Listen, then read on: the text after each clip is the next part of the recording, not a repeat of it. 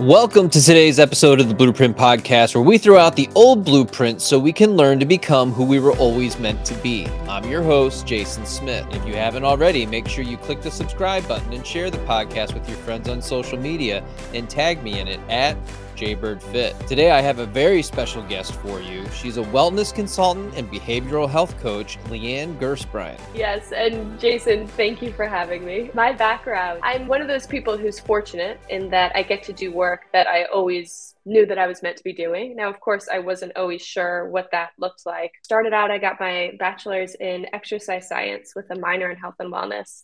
And it was my second job out of college where I was working as a trainer and as a nutrition coach that I started to pick up on this common trend. And that was that when it came to our behavior, and especially our health behavior, but really just our behavior in general, most of us knew the things that we should be doing. We just weren't doing them. And this was totally something that I could relate to too. But I thought this was really interesting. So, this was one of the big kickers for me to go back to school and get my master's in health studies and really hone in on human behavior change. Why is that? Right. And with that too, I realized telling people what to do doesn't work. Right. Like, when's the last time someone told you what to do? and did that work did that create lasting sustainable behavior change and so that really now is what lies at the heart of my work and it's so funny because we spend so much time asking people all the questions of what I should do.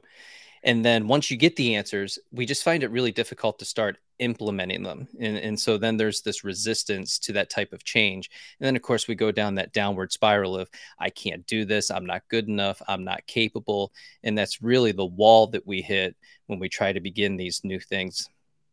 Yes, like lack of knowledge is never the issue, or it's hardly ever the issue.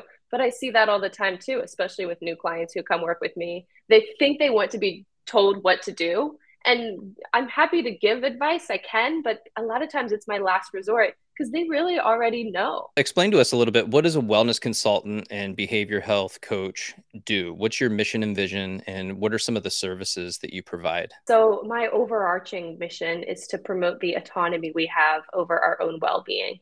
And that spills out into all areas of our life, right? The way we connect to ourselves, with others, how we show up in work, in our relationships. Now, what that looks like with behavioral health coaching is I work one on one with people to help them instill lasting, healthy behavior change. Again, operating under this understanding, you kind of already know what to be doing. Let's not spend a ton of time with me just giving you advice. Let's go a layer deeper. What's actually driving our behavior and take a closer look at that? Because I find that when we're actually able to tap into that, that's when we can create lasting change. And then the group work I do, we're wellness consulting. I partner with organizations and I teach workshops and I offer wellness programming to help make their employees healthier, happier, um, instill wellness practices for them, and then help companies create a sustainable culture of well-being because that's important. That spills over into thriving networks and, and organizations. It just goes into every area of your life. And I, I, can't stress that enough. If people only understood that by making some simple changes, and, and, they sound simple, but it's again, it's really difficult to begin implementing these changes into your life, but it just bleeds over and permeates every area of your life. So if you're struggling in one area and you start making improvements in that particular area, it's going to start to bleed out to everything else that you're doing. And you're going to start to feel better, stronger, capable, more resilient, you know, all of the, the positive effects that come from that. That's so true. I love that you said it bleeds over. I call that the spillover effect. Like you said, you make one change and it slowly starts to spill over into all areas of your life. Yeah, you just don't realize the momentum that you're actually creating by oh. focus by focusing in on your habits or the patterns of behavior that are keeping you feeling stuck. Momentum is such a powerful thing, and it's going to swing in one direction or the other we just have to take a little responsibility to get it swinging in the direction that we want it to go. And then naturally, the rest will follow. How do you get people to start to take ownership and responsibility of those things? Starting really, really small is what I've seen people have the most success with. So a lot of times we'll make a deal in the beginning, like, okay, we're going to commit to one thing this week. But the rule is it has to be something that feels easy enough to do even on the days we don't feel like doing it because it's less about attaining success in the beginning and more just about getting our momentum swinging in the direction that we want it to go That's so hard. And even for myself, I'm guilty of this. Right. It's like you start diving into this, you're making changes, you're doing really well. But then that day comes where you're just like, I, I don't want to do it. Yeah. Yeah. We get a momentum going. And then we have one day where we're like, I really don't feel like doing it. And I'm glad you brought that up because that is so relatable. To be honest, this morning was kind of one of those mornings for me where I was like, I feel tired and I just don't have the usual like mojo. And so for me, I was like, I have to move slower today. Like I'm just really gonna slow down.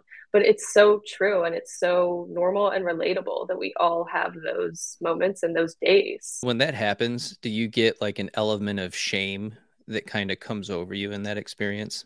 Or have you done well with kind of combating that? That's a good question. I'll walk you through kind of what was going on in my head, and I'm I'm not sure that shame is is what I was feeling, but so woke up the alarm went off at, at 5 a.m as it does and i was like god i really want to hit snooze but i know in my head right that like this can throw off a whole sleep cycle i'm usually not a snoozer at all so i was like i'm gonna get up start my day get outside and go for a walk that's what i do um, but about like halfway through the walk i was like still not feeling it still not usually that'll get me moving so i came home moving all slow. I will say, and maybe that was something that I experienced more in the beginning. Um, but now I understand that this it's normal, you know, we are human beings who are going to have waves. And so learning to just kind of be a wave rider as opposed to placing a secondary emotion on top of whatever I'm experiencing has been helpful with eliminating any feelings of of shame. I tell you what, I've got that inner voice that's like, you have to do this because if you don't do this, there's all these negative consequences that are going to happen. And it's like, you have to learn.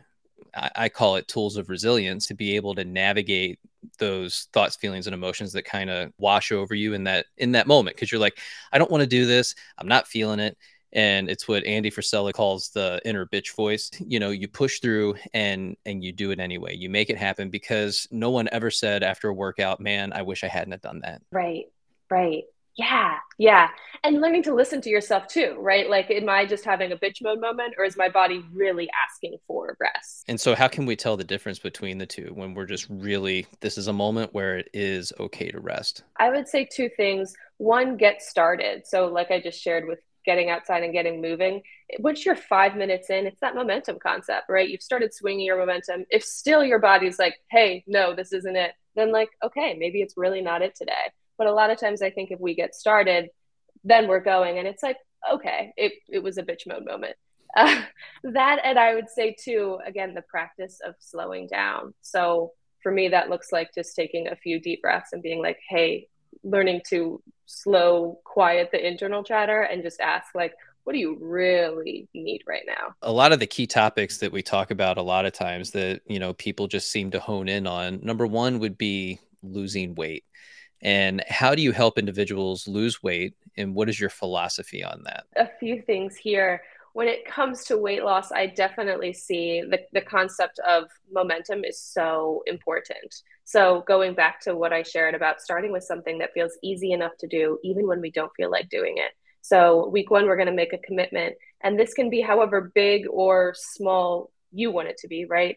But the whole idea is that you are in the driver's seat. So, I'm like a passenger next to you, but really you're steering and you're setting the pace. So if you're ready to go hard week one, great. Like we're going to outline, okay, what do we, you know, what's that look like? The specifics of that as far as a movement goal, a nutrition goal. But a lot of times we're not ready to go that hard that fast because we've tried that in the past and then we've gotten burnout and then we quit. And then like you said we think there's something wrong with us because we can't do it. And then when unfortunately reality, that becomes a cycle that you repeat. Yes. Yeah. yes. And that's how we get kind of stuck um, when in reality, a lot of times we just didn't have the necessary components like a really specific plan in place and someone to hold us accountable because it doesn't matter who you are. We all benefit from accountability. What would you say is the biggest hurdle with your clients that they experience in their weight loss journey? And how do you help them with that? What I think is most common when people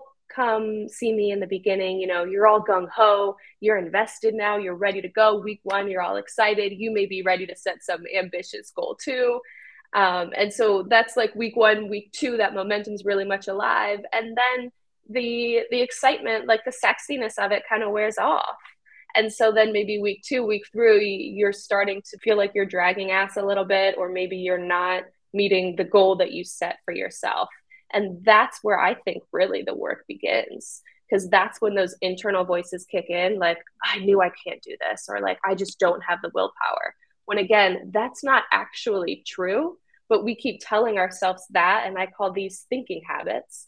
And these thinking habits are creating physical habits. So that's where like we got to get in there and say, okay, what is this voice you're hearing? Can you identify it? And for some people, it's a it's a clear thing, right? Like I just don't have the willpower. I've had other clients describe it as just like a underlying hum in the background of just feelings of that or produce feelings of, of defeat or discouragement. Um, so we're identifying those and then choosing ahead of time how we want to respond to them when they come up. So maybe week three, you were experiencing a lot of that. Then we're going to talk about that. And then, okay, this upcoming week, all you have to focus on this week is how we're going to respond to those thinking habits that are creating our physical habits. And it's one of those things we're so used to looking at the evidence of why we can't do something that we don't look for the evidence of why we can. We're not celebrating the small wins along the way. I got up today. I got out of bed. You know, each one of those little things is a win. I drank a liter of water. That's a win. I went to the gym. That's a win. And we have to learn to celebrate each one of those and see that as evidence for support of why we're going to be successful with our journey. Yeah. That's such a good point. I mean, the brain's negativity bias, right? For every you know we're attracted to about a five to one negative to positive emotion thought ratio. Um, and that's a survival mechanism that our brain has has evolved over time to help us survive. But i think understanding that is important because it can help give ourselves compassion. And compassion is way more productive in producing long-term change than just beating ourselves up I can tell you one way that I've learned to manage my stress and anxiety has been through breath work. But I'm curious, what are some of the key ways that we can begin to manage stress, not only at work, but in the home with our families as well? I would say it starts really small. Again, of course, with ourselves. Checking in with our breaths, practicing inserting deep breaths is, is a really good start. And when we start to do this, for example, before a meeting in the workplace, then it's slowly going to start to trickle over into other parts of our life, like in a heated conversation with our partner at home. But the thing is here too, like again, we know we should be doing these things, we're just not always doing them, or we haven't practiced them consistently enough to reap the rewards from them. So we got to be really intentional about, okay, let me outline like when am I going to practice this and how? So for a lot of people, that looks like quite literally scheduling it in their calendars, writing it down, checking on off their to-do list or putting a reminder on their phone. I have one that goes off at 2:30 p.m. every afternoon that's like reminder check in with yourself. So getting really intentional about when we're going to do these things and how we're going to get them done. I want everybody to listen to what she just said right there because I think it's really important. Those simple reminders that you put into your phone have the power to move your mind and create that again, we're talking about the momentum in the direction that you actually want to go, especially if you're somebody who's suffering from a low sense of self worth that I think so many of us struggle with. You can put in an alarm for I am loved. And that goes off three or four times a day, whatever it takes. And you're going to have that positivity that just pops in that reminds you, yes, I am loved. I do love myself. I can do this and I'm moving forward. This is happening. I love that, Jason, for two reasons. Two thoughts just popped up. One being like what you're describing is a trigger, right? Something that triggers our brain. And practiced enough, soon that's going to become natural, right? Like anything. So we won't always need to insert these triggers. Um, and that's why they're so effective. And then the other thing, too, is really taking time to feel what that feels like underneath the thought, right? So you had mentioned like reminding ourselves, I'm really loved. So sometimes you can, it's easy to see that on your phone and be like, okay, yeah, I'm really loved, put it down and go back to the next right. thing. But I've had to get in the habit of being like, oh no, like, let me stop, take a deep breath, do whatever I need to do to feel the emotion that's underneath that thought, because it's the emotion that is really driving here that's really going to make it stick sticky in our minds and in our bodies yeah how can i make that a part of my dna that is just something that exists within me that i recognizing i am love. It's not just that I'm loved, I am love. So this is always a good one. And, and, it gets me because for the longest time, we take stress, but then we also take our relationships to food and, and other things. And for me, it was always Chips Ahoy, chocolate chip cookies. I could sit down after a busy day at work or I'm stressed over something else and I can take down a tube of cookies and it's like oh, afterwards you're like man I feel so great but as the weeks go on and they carry on obviously your fitness suffers because of it this is probably one of the most controversial topics but what does it mean to actually eat healthier? Okay, so first I want to acknowledge how normal that is too. I definitely had my own emotional eating thing that I had to work through. And it was a big part of my realization like, whoa, I'm in this field. I'm a personal trainer and nutrition coach, and I eat every time I get sad. And not only do I eat, but like I eat a lot. right. Clearly, there's more here. So, but we're just blind to it. We don't recognize it. It's just something that that we do. We've always done. That coping mechanism has always been there. The food that whatever the particular food is might change over the years, but it's always like from from what I've seen, it's always that one particular thing that you go to every single time. For me, it was one food group. It was carbohydrates and any and all of it. yeah. Good, and you're right. I mean it took it took years for me to be like whoa this is actually really what's going on here. For a while it was just a habitual reaction. To your to your first question about what it means to eat healthy what a question. This will of course look different for all of us. I have clients come to me like, "Well, is interfasting, intermittent fasting, good for me or bad for me?" And I'm like, "There's one way to find out." Some people respond really well to it, and others don't. So can we, can we divert for a second? What are your thoughts on intermittent fasting? Because you got people like James Smith that says, "Oh, so you just ate less today." Yeah, yeah. right. So, how do you look at intermittent fasting? I like to go the intuitive eating route. Are you hungry? Y- yes eat. That should be your one rule. Are you not hungry? No. Hey, don't eat. right. Um, it sounds overly simple. Trust me, I know it's way easier said than done. But intuitive eating is the word that, or the the approach that I prefer. Yeah, and, and a good question to ask yourself when you're going through this is are you hungry, angry, lonely, or tired? Especially when we're starting to make those choices for ourselves. So, with this too, I will really, and again, this is easier said than done, but if we can get in the habit of trying to instill curiosity over like a, a either judgment, like I can't do this, or just a quick approach.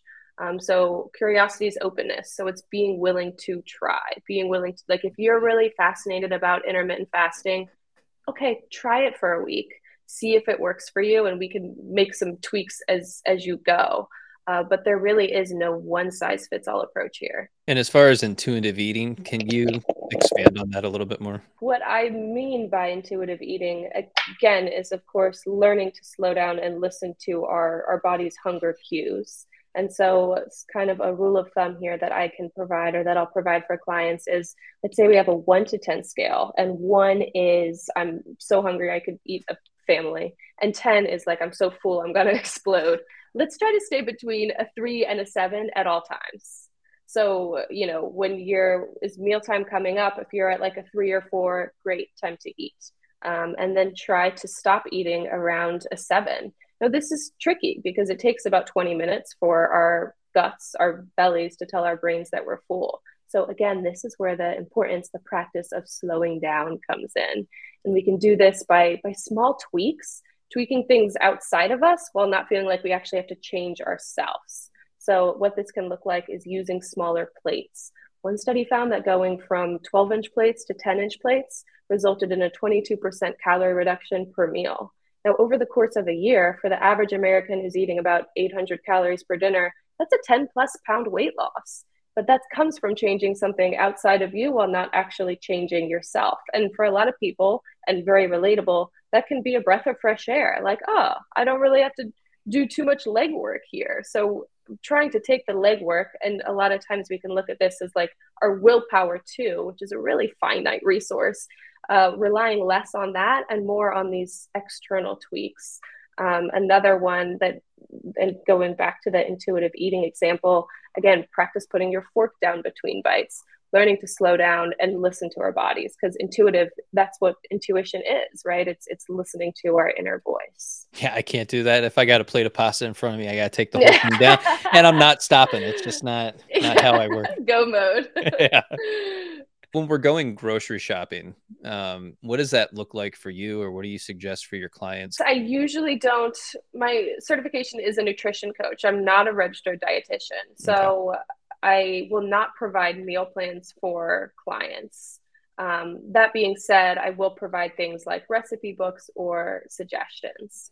Now suggestions when it comes to grocery shopping first what i like to do is i'll make a list ahead of time and then stick with that and then I won't go to the grocery store hungry because that's a terrible idea. We all have to learn that one the hard way.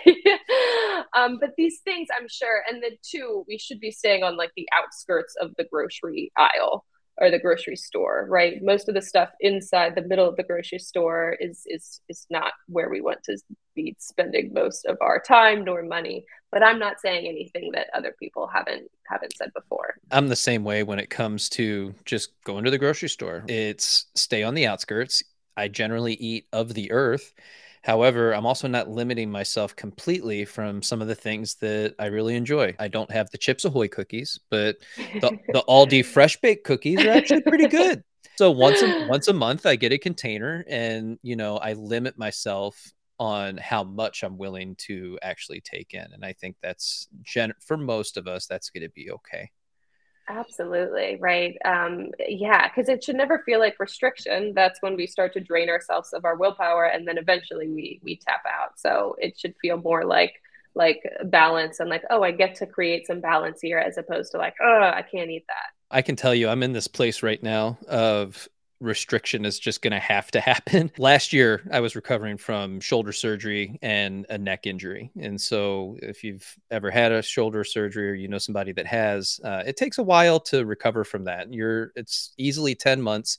And it's really at the one year mark where you're like back to doing push ups and pull ups and you're, you're feeling really strong and capable of doing things. Here we are a year later, and I've added a lot of muscle, which is great, but the scale isn't changing. So for me, I'm getting a little frustrated with that because at 185, I feel like I should probably be around 15 pounds at least lighter than where I'm at right now. So for those of you who are struggling with some of this stuff, uh, just recognize that, you know, the, the numbers on the scale don't necessarily matter because when you add on muscle, you know, it's really, I, I look at how I feel overall. And so right now I'm feeling a little overweight at 185, but, uh, you know, that's definitely been a struggle for me. What kind of advice would you give to somebody? Somebody who's who's going through something like that. Yeah, I'm glad you said that about the scale. Throw it away. Yeah. or bury. I've, I've had people put it in their closet, and that's great because we can get really married to a number, which is instinct. We want to see results for the work we're putting in. Let's try to shift more into, like you said, how am I feeling? Those are the results that we're after because that's really the big, the genuine thing that's going to make it stick you know feeling good feels good and there's a reason it feels good to feel good. And so once we can tap into that uh, naturally then we're just going to keep wanting to do more of the same things that make us feel good. Anything else is is is kind of short term. It's it's usually more extrinsic and therefore it doesn't always result like lasting sustainable change. So really being able to tap into how do i want to feel and what are the things i'm doing that make me feel that way if we can focus more on, on what we want, we really tend to overlook that in the change process. Um, we tend to get really honed in on like, okay, I will do this, I won't do this. Like, oh, I will eat 1500 calories this week and per day, and, and that's it. But but really, we're, we're spending a lot of energy there, which can be draining, and less energy on like, wait, what do I really really want, and how do I want to feel, and let that practice letting that be the driver of our behavior. So when we're in those moments, like, I really want the cookies, tra- practice like inserting, okay, long term, like, how do I want to feel? We're just practicing thinking that more and more, and that mental muscle will grow over time. The tool that we can give to people is the power of journaling. And mm. I suggest this for everyone. When when you're going through that experience or you're having that hard time or you're you're having these negative thoughts, feelings and emotions, sometimes grabbing a sheet of paper and a pen, it doesn't have to be anything fancy. It doesn't have to be a leather-bound journal and a $100 pen.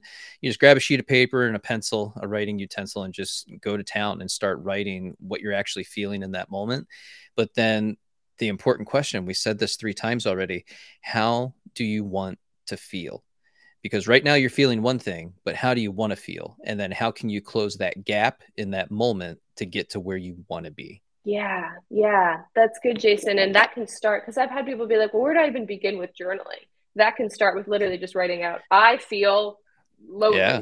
tired, whatever it may be. And then, like you said, I want to feel. So now you have at least an A and a B. And then if you can instill just one little action item, even if it just takes five minutes today to to, that will help close the gap just that much between A and B, that's great. That's one little tick like in your momentum. And there's no right way to journal. I, so many of us were such little people pleasers, and we learned to do. You know, everything's got to be correct, and there's got to be steps in a process, and it has to be this way, and you can't. Don't embarrass anybody. It's like just give yourself some mm. grace and just start writing you know let it flow and, and when you begin to do that you're, you're going to find that a lot of answers to a lot of your questions just naturally start to come to you. You may find yourself being one of those people that goes out and asks five different people well how should i feel today? What should i be experiencing? Well no you need to sit down for a minute calm yourself sit in the discomfort of your own mind for five minutes and really dive into what you're going through in that moment and the answers will just come naturally yeah, and that's so normal in the beginning of the process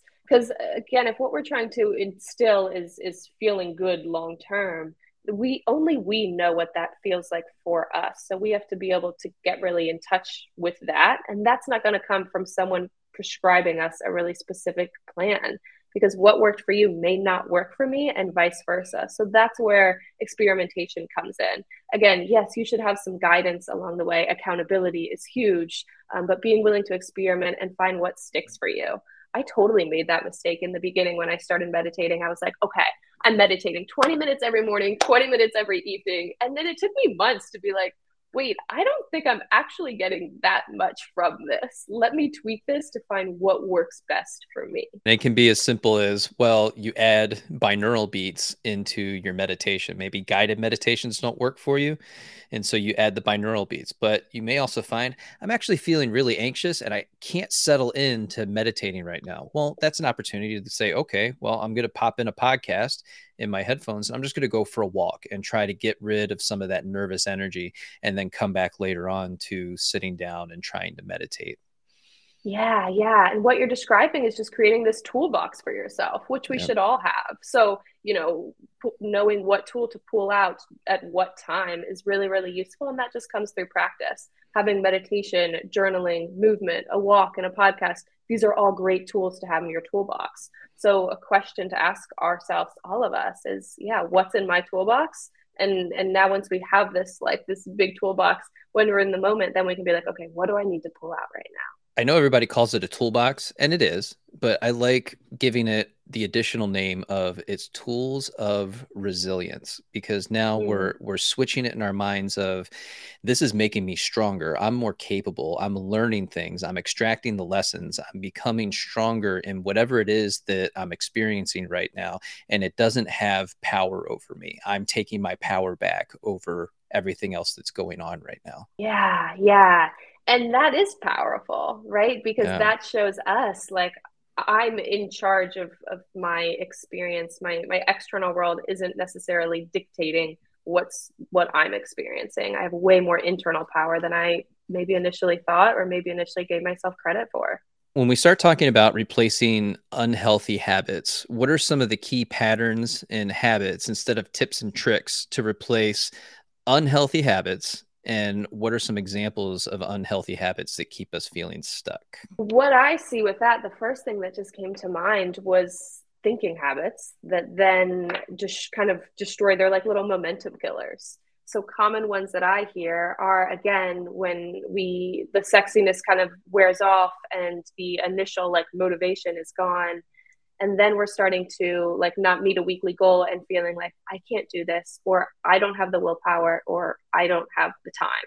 Um, i don't feel like it. I don't have the willpower. I don't have the time are three of the biggest barriers that i hear around that. And again i call these these thinking habits but if we can look at them that way as as thinking habits just like we do physical habits because we know we can change our physical habits but knowing that we can change our thinking habits too that too is where our power lies because our thoughts create emotions which create behavior. So some unhealthy those are examples of, of thinking habits that i hear often that don't serve us. So again if we're able to identify what those are and then choose ahead of time for how we want to respond to them. So for instance say i have this thinking habit of ah, i can't do this. I don't have the willpower. This always happens to me. Um, okay, slow down. Like, how do you want to feel there? Like you shared earlier, let's practice identifying that, planning ahead for how we want to respond. So, maybe in that scenario, when I hear myself say that, I want to ask myself, let me pause and take a deep breath and say, okay, hold up. What's one thing I can give my best future self right now? Find something that resonates with you and practice instilling that instead. Uh, maybe it is a thought like, oh, I'm really loved, whatever it may be um, we're replacing thinking habits as we're replacing our physical habits, understanding how those two are really intimately interconnected. You went right into my next question of timekeepers and time hoarders. How can we overcome that that thought of I just don't have the time? The biggest thing I would say, and this is going to sound contradictory, is practice single tasking over multitasking when we feel like we don't have the time, we have a lot on our plates. I don't have the time. So a lot of times we're trying to get a lot of things done all at once.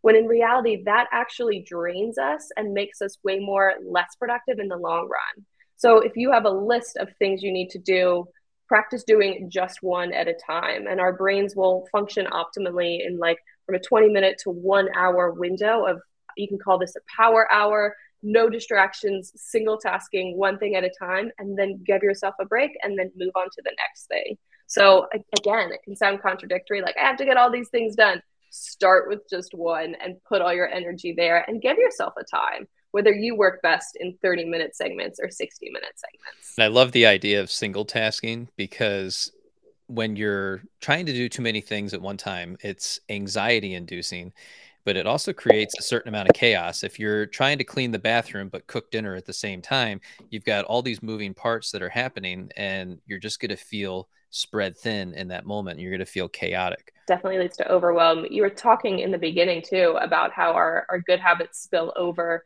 single tasking while eating. If you are someone who mindlessly eats, this was something that really helped me through my emotional eating. Like, okay, when I'm going to eat, I'm going to sit down and eat and do nothing else. I'm just going to be really present with my food. When we're talking about mindfulness practices, what is a mindfulness practice and what does that look like? Essentially, what it is, is learning to be mindful of where our attention is, of our thoughts or our thinking habits that, again, are creating our behavior. So, a few different things that can be practiced here are establishing a meditation practice. It's learning to listen to our thoughts, which then allows us to become aware of what our thoughts are producing for us emotions, which are producing actions, which are producing habits, which are essentially really shaping our lives. Um, so, again, a meditation practice, breath work, learning to slow down, just the act of single ta- tasking, practicing slowing down and checking in with ourselves and with our minds. Hey, where am I at right now? What thoughts am I entertaining? And are these conducive to producing what I want to produce? Leighanne, I want to thank you for being a part of the podcast today. If I wanted to work with you directly, what does that process look like and where can people find you and your coaching services so you can head to uh, my instagram lgbwell or you could head to www.lgbwell.com now again i offer wellness programming for companies and one-on-one behavioral health coaching so most of the time when people come see me for behavioral health coaching, it is through weight loss. Uh, weight loss has always been a passion of mine. I mean, growing up, my favorite show was The Biggest Loser. I worked at a youth weight loss camp growing up. Like, I love it. Um, and I tell a lot of my clients, and granted, this of course is is person to person dependent, but the idea is not for you to need me forever. I'll tell people, hey, if you still need me after three months, I may not be doing a very good job. Now, of course, this will vary a little bit person to person, But again, the idea is not for you to work, for us to work together forever. It's for you to get the tips, the tools you need in your toolbox, or some practices to instill and have someone to hold you accountable until you feel like you have that self accountability instilled to be doing it on your own. That is the one on one stuff. And then companies, I really encourage leaders. Um, if you don't have any kind of wellness program within your organization. I mean, this can net thriving can vary up to 70% based on the well-being of your employees alone.